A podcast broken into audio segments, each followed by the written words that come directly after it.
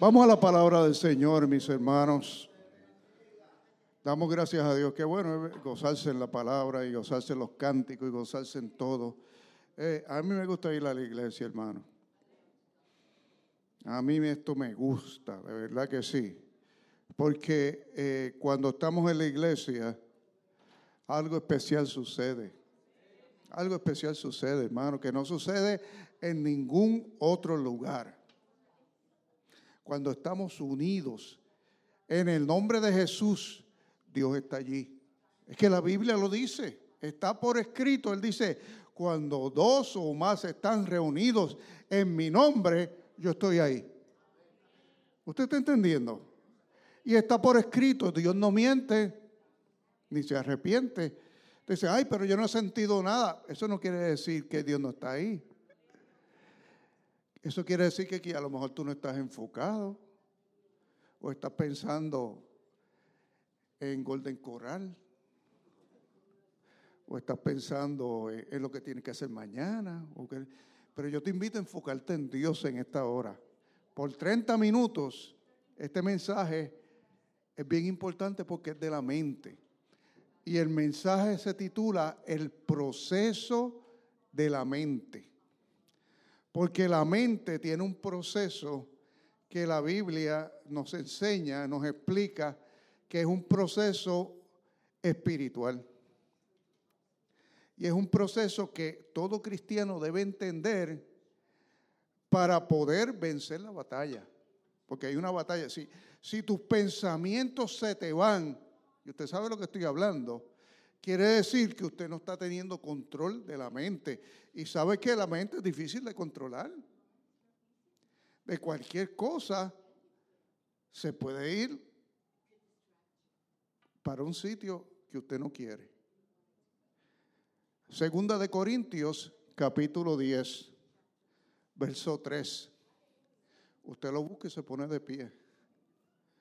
Segunda de Corintios, capítulo 10, verso 3. Vamos a comenzar este mensaje titulado El proceso de la mente. Vamos a leer hasta el 5.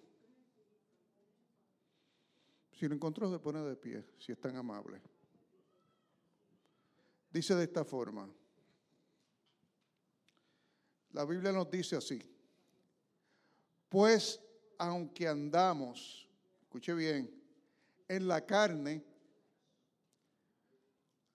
no militamos según la carne. Esto es bien importante. Somos de carne y hueso, pero no somos carnales. ¿Alguien alaba a Dios? Porque las almas de nuestra milicia, las almas de nuestro ejército, no son carnales el alma que usted tiene para defenderse espiritualmente no son carnales. Usted no le puede entrar a puños al diablo, ni a patadas, porque las armas de nuestra milicia no son carnales, sino son poderosas en Dios. ¿Para qué? Para la destrucción de fortalezas. Fortalezas son cosas que el enemigo construye en nuestras vidas para tomar ventaja de nosotros, derribando argumentos. ¿Qué argumentos se derriban? Argumentos que, que se levantan contra la palabra de Dios. ¿Usted está entendiendo? Derribando todo argumento y llevando cautivo todo pensamiento a la obediencia de Cristo. Ahí termino, ¿verdad? Escuche bien, puede sentarse. Esto es quizás, para mí son de los versículos más poderosos de toda la Biblia. Porque mire esto.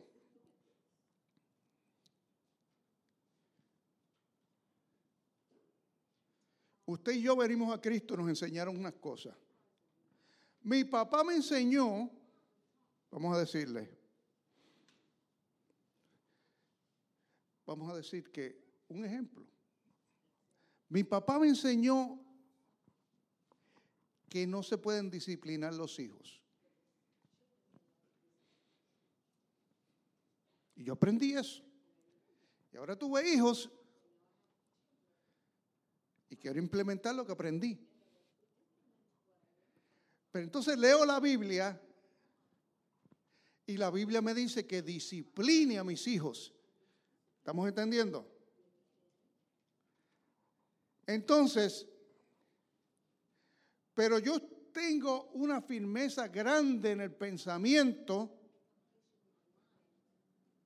de que no puedo disciplinar a mis hijos, que tengo que dejar que su creatividad tenga rienda suelta. Que eso es lo que llama la Biblia una fortaleza. Una fortaleza es una forma de pensar fuerte en nuestra vida que está en contra de la palabra de Dios. Y nosotros pensamos que es correcta. ¿Me están entendiendo lo que estoy hablando? Pensamos que es correcta porque nos los enseñó papá, o nos los enseñaron en nuestro país, o lo enseñó quien sea. Pero la Biblia dice, no, está mal. Hace falta disciplina. Entonces, cuando peleamos con esta forma de, con la Biblia, porque va en contra de nuestra fortaleza, lo que hacemos es darle fuerza al enemigo en nuestra vida. Y esa fortaleza le da acceso al enemigo en nuestras vidas. Creo que es la forma más clara que puedo aprender, eh, explicar esto, que es un temito un poquito complicado.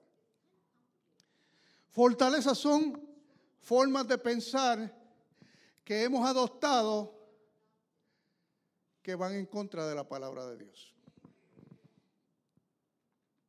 Entonces, para usted y yo vencer en la batalla de la mente, tenemos que desechar las fortalezas. Alguien dice amén. Tenemos que utilizar la palabra como la última y única autoridad en nuestra vida. Alguien dice amén. Por ejemplo, la Biblia dice, no, no, te, no te vayas a enamorar y a casar con otra persona que no tenga tus mismas creencias. Eso se llama yugo desigual. Yugo desigual, ¿verdad? Entonces escuche esto. Esto es un yugo desigual. Pero usted ve a aquella muchacha o aquel muchacho y se enamora. Pero sabe que la Biblia dice eso. Pero aún así se enamora. ¿Y qué sucede? Usted empieza a razonar. Porque ya esa fortaleza le está diciendo, bueno, sí, la Biblia dice eso, pero yo lo convierto. O, o cualquier otro razonamiento que podamos usar para no obedecer esa palabra. ¿Está entendiendo lo peligrosa que son las fortalezas? Por lo tanto, nosotros debemos decidir para tener libertad total en nuestra mente, derribar la fortaleza que dice ahí. Derribando, eh, si las almas de Dios son poderosas en Dios para la destrucción de fortalezas. ¿Y por qué hay que destruirla? ¿Y cómo se hace? Derribando argumentos. ¿Está viendo? Derribando argumentos y toda altivez, o sea, todo orgullo nuestro que se levanta contra el conocimiento de Dios, que es la palabra del Señor. Y créame que todos hemos pasado por aquí. Porque hay partes de la Biblia que son fáciles para mí, pero hay otras que son difíciles. De igual forma, quizá unas partes para ti son fáciles y para mí son difíciles, y otras son fáciles para mí y difíciles para ti. Pero no importa sean fáciles o difíciles, deben buscar vivir por la palabra del Señor. Entonces la mente es el campo de batalla de los seres humanos donde es probado quién realmente somos. Pero escuche, la mente es mucho más. La mente es la puerta, la puerta del alma. Piénselo, esa es la puerta del alma. La puertita del alma. La mente permite que entre al alma o que no entre al alma la información. En la mente se lucha por nuestra alma. Y entonces, en el alma, el centro del alma es el corazón, que eso hablamos la semana pasada, y que es el centro de nuestra vida. Las fuerzas del bien y las fuerzas del mal luchan por poseer la mente del hombre. Por eso es que la mente es tan importante. Dios quiere que usted tenga la mente de Cristo. Pero el enemigo quiere que usted tenga la mente del mundo.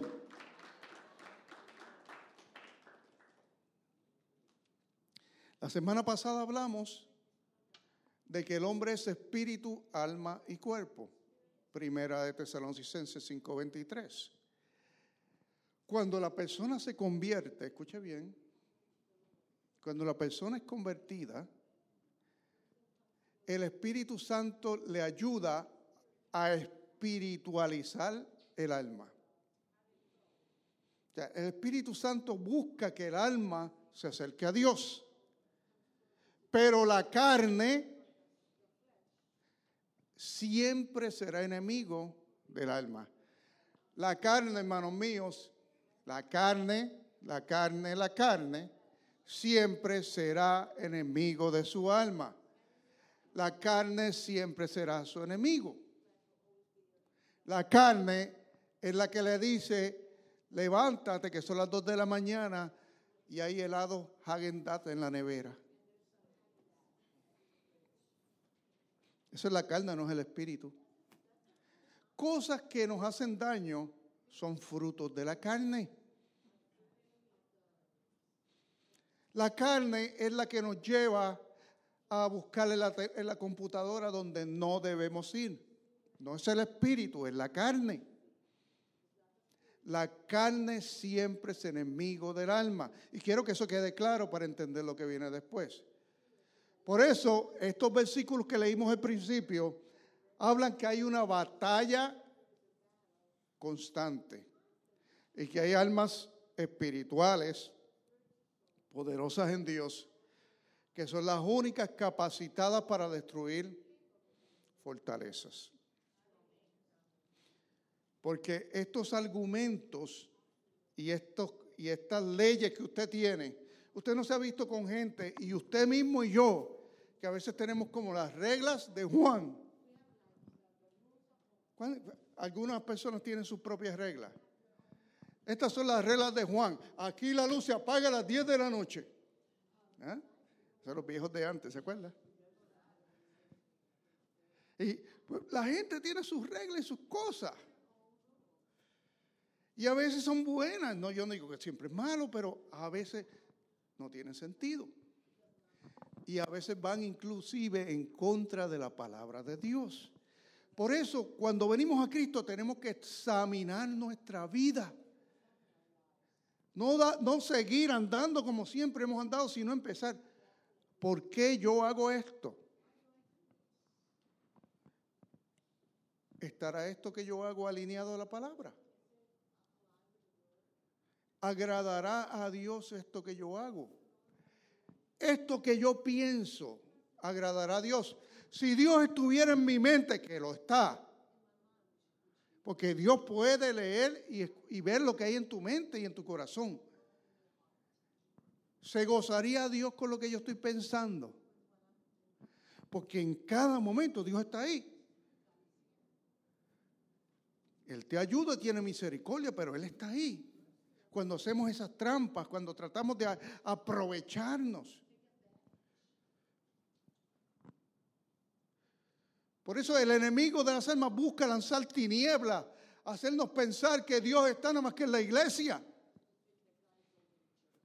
Pero Dios, una vez tú lo recibes, y aun cuando no lo recibes, está en todo lugar. Es omnipresente, Él ve todo. Él ve todo. No hay, no hay lugar donde usted se esconda que Dios no lo vea. Y entonces Él es tan bueno que nos ayuda a combatir los ataques de la mente con las almas espirituales.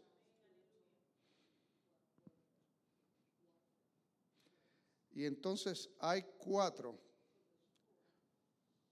cuatro vías por las cuales llegan pensamientos a nuestra mente.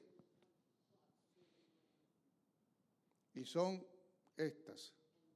Los pensamientos vienen de nosotros mismos. Es lo que se llama la concupiscencia. ¿Cuánto han escuchado esa palabra?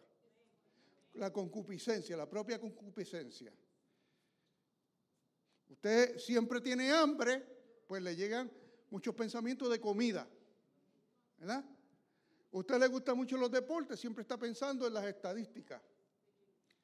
Pues ya eso es concupiscencia de uno.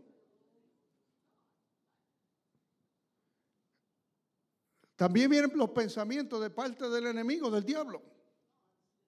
Él envía, la Biblia dice que lanza dardos de fuego a la mente. Dardos de, momento usted está lo más tranquilo, de momento le, ve, le viene un pensamiento horripilante. O un pensamiento que le tienta. Y usted dice, pero ¿dónde salió esto? Del infierno salió. Lo tiene que entender. También los pensamientos pueden venir de circunstancias diarias cosas que nos pasan en el día, interacciones que tenemos con las personas. Y por último, los pensamientos vienen de Dios, porque Dios abra nuestra mente. Y si tú afinas tu mente, vas a empezar a escuchar la voz de Dios. Hay cosas que vienen a tu mente que son de Dios. Pero no todo lo que viene a tu mente es de Dios.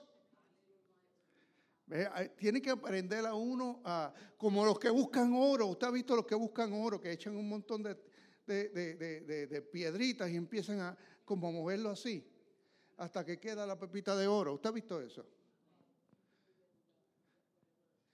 O los que, o los que se, se llama como cernil arena, ¿verdad? Cuando usted, hay algunos cernido arena aquí de los de construcción, los que han estado en construcción, que usted empieza a agarrar la arena, empieza a cernirla, a moverla hasta que queda la arena pura. Pues uno tiene que cernir los pensamientos o discernir, como dice la Biblia. Así que viene de esas cuatro fuentes y lo voy a explicar rapidito. Porque usted tiene que identificar y procesar para que deje de estar en derrota y en depresión, para que usted viva en victoria. ¿Alguien dice amén? Usted no tiene que estar deprimido y en derrota. Usted tiene que aprender a echar fuera esos pensamientos que le llevan al hoyo. Hay gente, se pasan todo el año diciendo, ay, pero cuando llegue tal y tal fecha, yo sé que me voy a deprimir porque no está ya fulano o fulana. Pues ya, ya uno está preparando el ambiente espiritual ya uno está invitando los demonios. Ya uno está invitando los pensamientos. ¿Usted me está entendiendo, iglesia amada? Usted tiene que cambiar esa forma de pensar. Usted tiene que poner la mente en Cristo, en otra cosa. Usted no puede crear patrones para que el enemigo se sienta bienvenido. No es que cuando llueve me duele las rodillas. Quizás algunos días que llovió no te iba a doler la rodilla, pero como ya lo estás llamando, ya lo estás invitando, ya has hecho una fortaleza. ¿Cuántos alaban a Dios? Pues entonces, si no te duele de verdad, te duele mentalmente. Ya, porque la mente es poderosa. ¿Usted está entendiendo? La mente es poderosa. Pues, ¿qué tal si empezar, en vez de cosas negativas, vamos a lo positivo? Yo, creo que los lunes es el mejor día de la semana. Y usted empieza a declarar cosas que no empezaron. En vez de estar salivando por los viernes, por los lunes. Cambie el lunes. Pero me gusta mucho mi trabajo. Y usted empieza a, a pensar de otra forma. ¿Está entendiendo? Qué bendecido soy que tengo ese trabajo. La de gente que está, que quisiera mi trabajo. Y usted empieza a cambiar su forma de pensar a una forma de gratitud. Alguien alaba el nombre de Jesús. Soy tan bendecido. Soy tan bendecido. Mire, estoy retirado, estoy tan aburrido, ay, me muero del aburrimiento. ¿Qué tal, Señor? Ahora tengo mucho tiempo para orar a interceder. Ahora tengo tiempo para visitar ancianitos. Ahora tengo tiempo para predicar la palabra. Ahora, todo es la forma que tú lo miras en tu mente. ¿Cuánto bien se puede hacer? Pero los pensamientos vienen de cuatro formas principales. Dije que primero vienen de la concupiscencia de nosotros mismos. Cuando vienen de nosotros, debemos asegurarnos de que estén alineados con la palabra de Dios. Discierna los pensamientos, hermano. Discierna los pensamientos. Usted sabe si son buenos o son malos. Filipenses 4, 8. Dice así. Por lo demás, hermanos, todo lo que es verdadero, honesto, justo, todo lo puro, todo lo amable, todo lo que es de buen nombre, si hay virtud alguna. Si algo digno de alabanza, en esto pensar. O sea, él dijo, él dijo que, que piensas en cosas buenas que te enfoque en cosas buenas. El Señor lo está diciendo, verdadero, honesto. ¿Sabía usted? Estuve leyendo esta estadística, me dejó asombrado. El 90% de las cosas que a ti te preocupan nunca suceden. Eso es una estadística para dejar a uno asombrado. El 90% de tus preocupaciones nunca suceden. ¿Y por qué vivimos tan preocupados?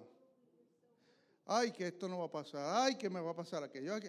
¿Qué tal decir, Señor, el Señor se ocupa de eso, voy a gozarme? El Señor es mi fortaleza, el Señor me va a ayudar, yo tengo fe en Dios. Y empieza usted a soñar con cosas buenas, en todo lo bueno, en todo lo justo, lo puro. Cuando vienen malos pensamientos, ¿qué tal si te pones a recordar ese tiempo lindo que pasaste con la familia? O no sé, recuerdos buenos. Cuida tu mente. Cuida tu mente. El enemigo sabe qué cosas enviar. Bueno, todavía no hemos llegado al enemigo. Pero la carne es tu enemigo. No te dediques a satisfacer la carne, busca lo del espíritu. La segunda forma en que llegan pensamientos es cuando el enemigo envía pensamientos. Y si los pensamientos vienen del enemigo, hay que desecharlos. Hay que desecharlos. Deuteronomio 15, 9, eh, no, no lo pongas en la pantalla porque es la primera parte solamente. Dice, guárdate de tener en tu corazón pensamientos perversos.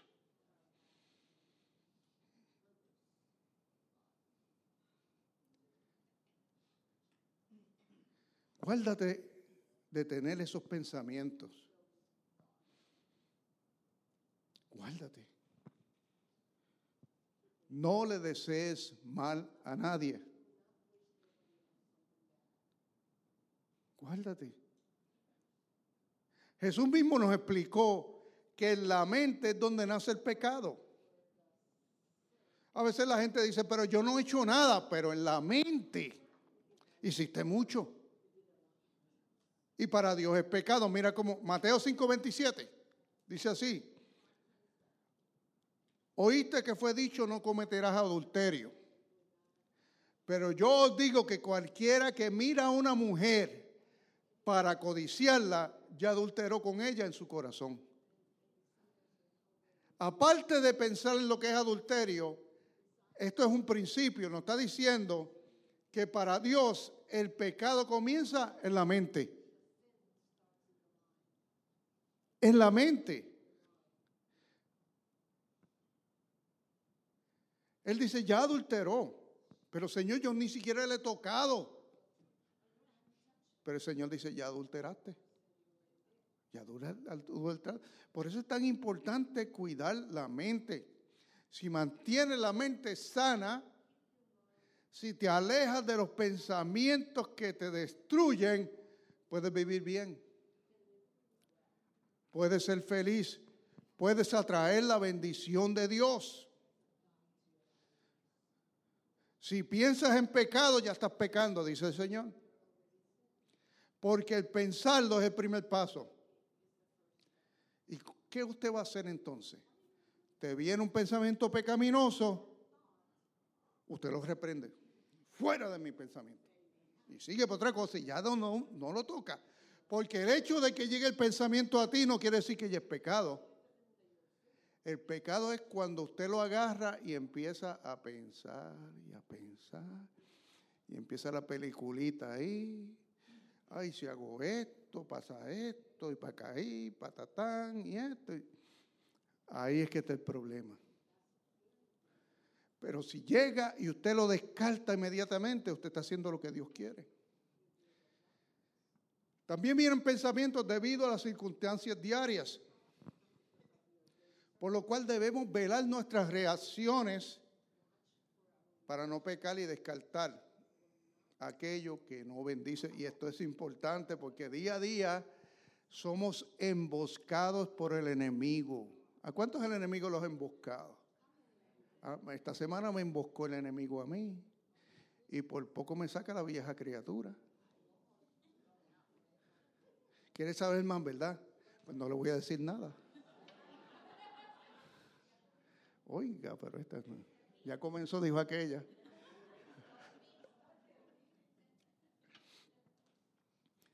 Porque, no, el Señor me reprendió. El Señor me reprendió. Porque son cosas que a veces nosotros somos inconscientes del daño que le causamos a otro y somos piedra de tropiezo. Porque siempre estamos pensando en nosotros mismos. Y Jesús no nos llamó a pensar en nosotros, sino en los demás. Y yo voy por la carretera, por el paseo, usted sabe el paseo, ¿verdad? Me metí así por el paseo para entrar a la línea principal, pero nadie me dejó entrar. Y ya estaba la luz ahí. Entonces tengo otra gente detrás de mí que van a doblar a la derecha, tocándome. Y vino una señora detrás de mí, me pegó la voz. Ay, pero ¿qué me saco? Y dije, pero esta señora no tendrá misericordia de que yo me equivoqué. Eso fue lo que yo pensé, esa fue mi justificación. Yo me equivoqué, está bien, me yo admití, mire qué santo soy. Admití que estaba erróneo. Pero ten misericordia, pero un poquito lo que saco de aquí. Pero el otro día estoy llorando y el Señor me dice, si en vez de esa señora hubiera sido un policía, ¿qué hubieras hecho? ¿Eh? Si en vez de la señora detrás de ti hubiera sido un policía detrás de ti, ¿qué hubieras hecho?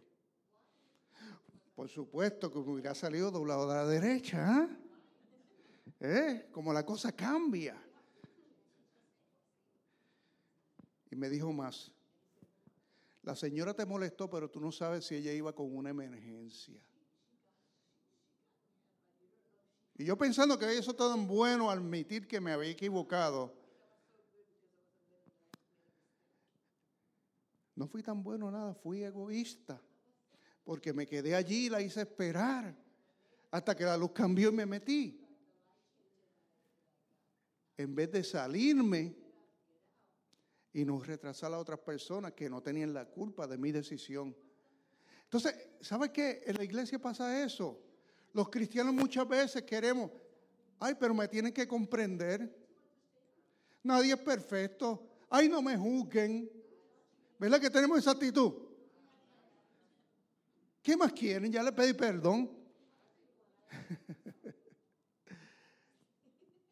pero a veces somos piedra de tropiezo para la gente. Y la regla de oro es esta, cuando algo sucede, en el momento, antes de usted pensarlo mucho, perdone inmediatamente. Perdone inmediatamente y sáquelo de su mente en el nombre de Jesús. Si usted hace estas dos cosas va a tener una paz tan grande en su vida. Porque el enemigo no le va a poder perturbar. No le va a poder perturbar.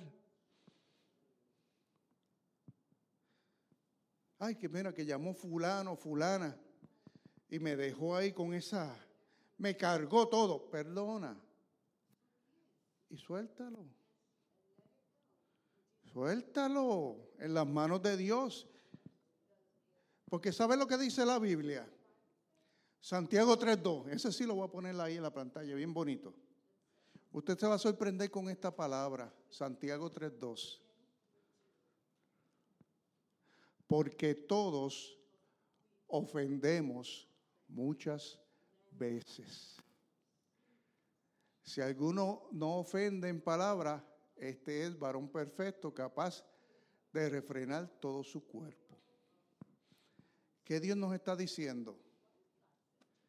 Que si tú te ofendes, si tú te ofendes, No tienen derecho a menos que seas perfecto. Porque tú también eres ofensor.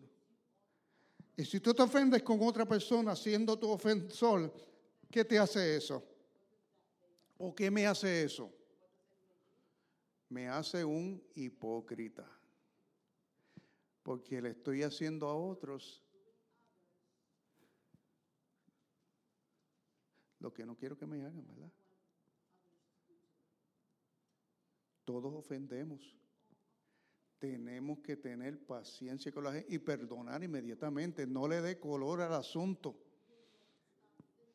Perdona inmediatamente. A principio es difícil, pero después se hace más fácil. Todos ofendemos. Que nadie se atreva a decir yo nunca he ofendido a nadie. Porque si fuera posible sería un varón perfecto, dice la Biblia.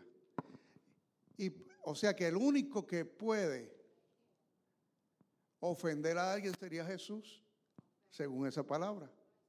Porque Él es capaz de refrenar todo el cuerpo. Incapaz de ofender, de ofender, ¿verdad?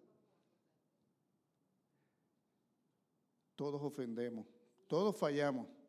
Se nos olvida, se nos olvida. Cuando vengan circunstancias diarias en los pensamientos, déjalo ir.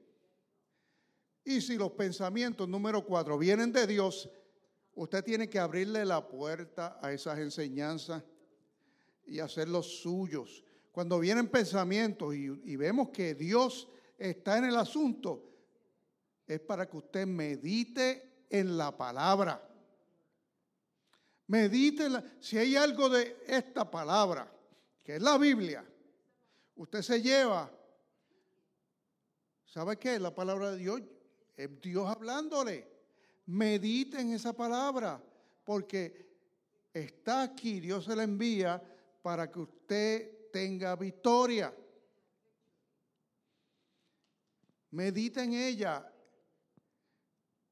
y esta palabra pasará a tu corazón.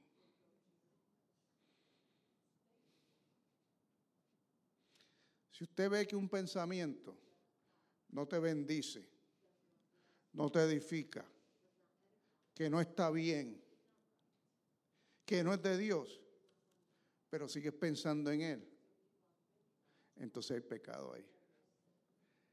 ¿Lo expliqué mejor ahí? Esto es, decían que, alguien dijo que este, esto es como cuando viene un pajarito a la cabeza de uno y el pajarito es un pensamiento, ¿verdad?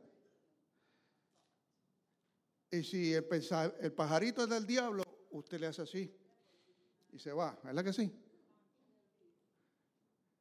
Y si es de la concupiscencia, usted le hace así y se va.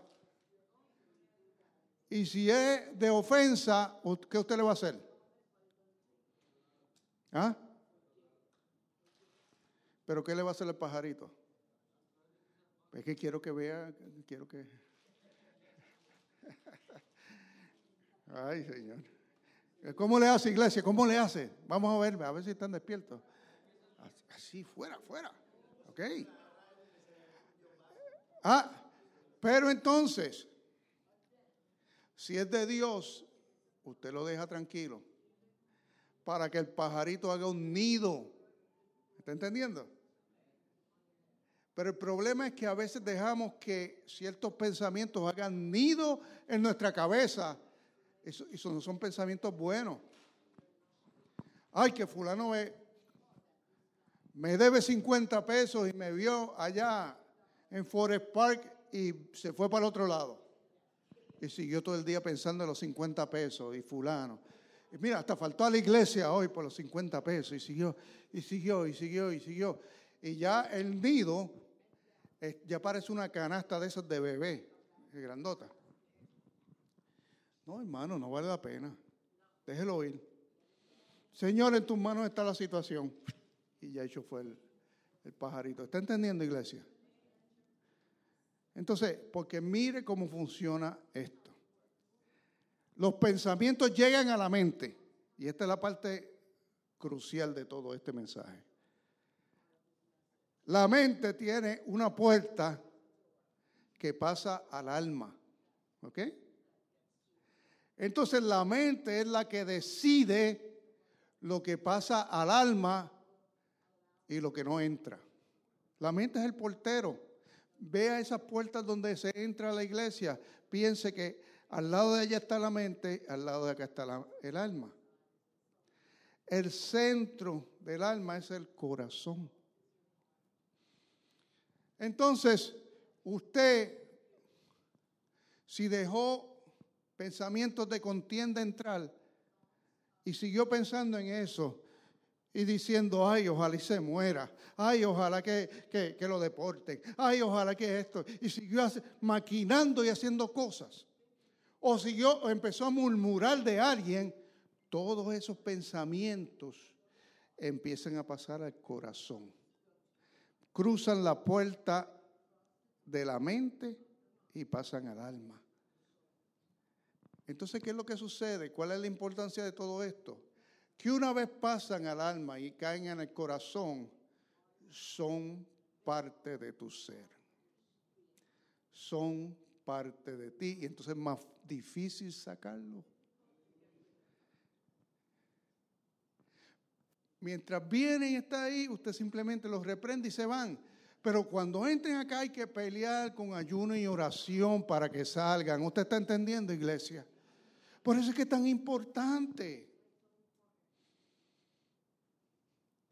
No dejes pasar a tu alma, a tu corazón, pensamientos que no son buenos.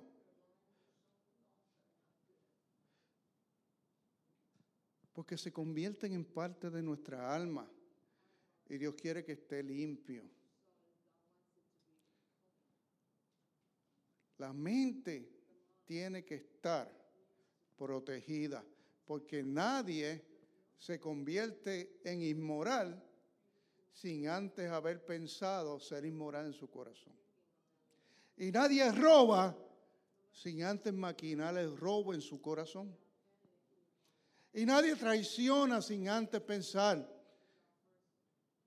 en traicionar en su pensamiento, etcétera, etcétera. Todo comienza con pensamiento y usted tiene que ser selectivo y ser el policía de su mente. Guarda tu mente. Guarda tu mente. Cuidado con lo que tu mente recibe. Es importante. Proverbio 23, 7 dice así.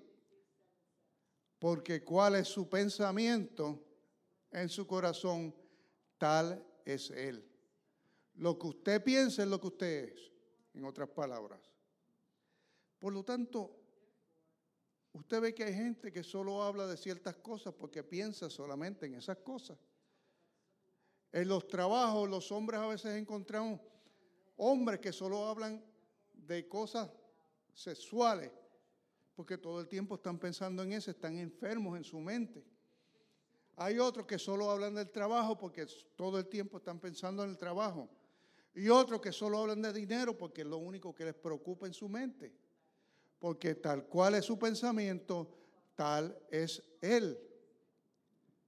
Pero si usted decide poner a Cristo en su pensamiento, en la palabra de Dios, usted será una persona de sabiduría. Decimos amén. Debe dejar, dejarle un ejemplo práctico, cortito, y con esto termino.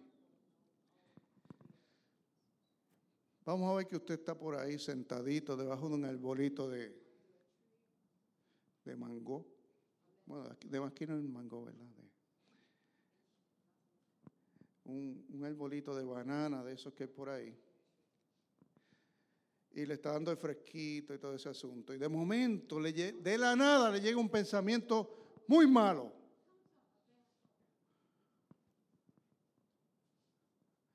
Y usted, a pesar de que el pensamiento es muy malo,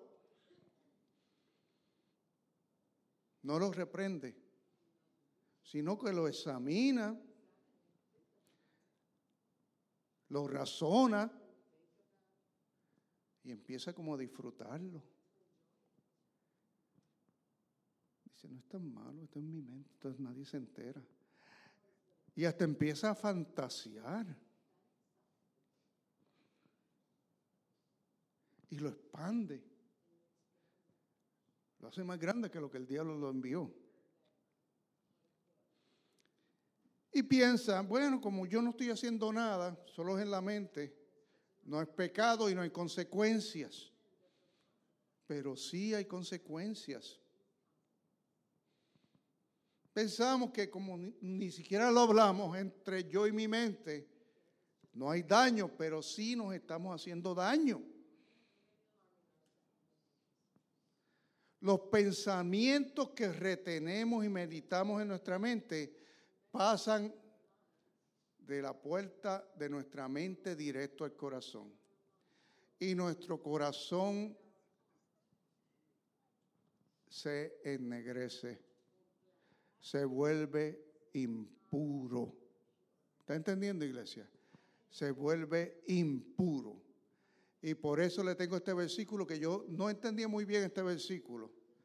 Proverbios 4:23, un versículo bien bien conocido. Dice, sobre toda cosa guardada, guarda el corazón. Dice, ¿cómo que guarda el corazón? ¿Cómo yo puedo guardar el corazón? ¿Cómo puedo yo guardar el corazón? Los pensamientos, hermano. Guarda el corazón, ¿por qué es importante? Porque de él mana la vida. De ahí fluye tu vida. Si el corazón está impuro, ennegrecido, en tinieblas, nuestra vida será así. Nuestra alma estará en juego. Por lo tanto, y con esto termino, no podemos guardar el corazón si nos guardamos primero nuestra mente. Nuestra mente. Vamos a ponernos de pie, vamos a orar. Ahí le he dado bastante comida para que usted medite. ¿verdad? Sí, y esto es bien, bien, bien importante. Que usted entienda la importancia de los pensamientos y que los cambie. Y no deje entrar pensamientos que no son importantes o que le puedan hacer daño. Un consejo adicional. A veces el enemigo aprovecha cuando usted está relajada o relajado. Relajada y relajado significa a veces que usted está descansando, viendo la tele o lo que sea, para uno. Pero para el enemigo significa las defensas están abajo. ¿Está entendiendo, iglesia? Las defensas están abajo. Por lo tanto, aunque usted esté relajada, relajado, no deje entrar esos pensamientos. No los deje. Si usted está, como pasa hoy en día, pone el Netflix y está bien bueno el programa y de momento salió una escenita de dos mujeres besándose, apague el televisor, hermano. No ponga esa basura en su casa. No lo permita.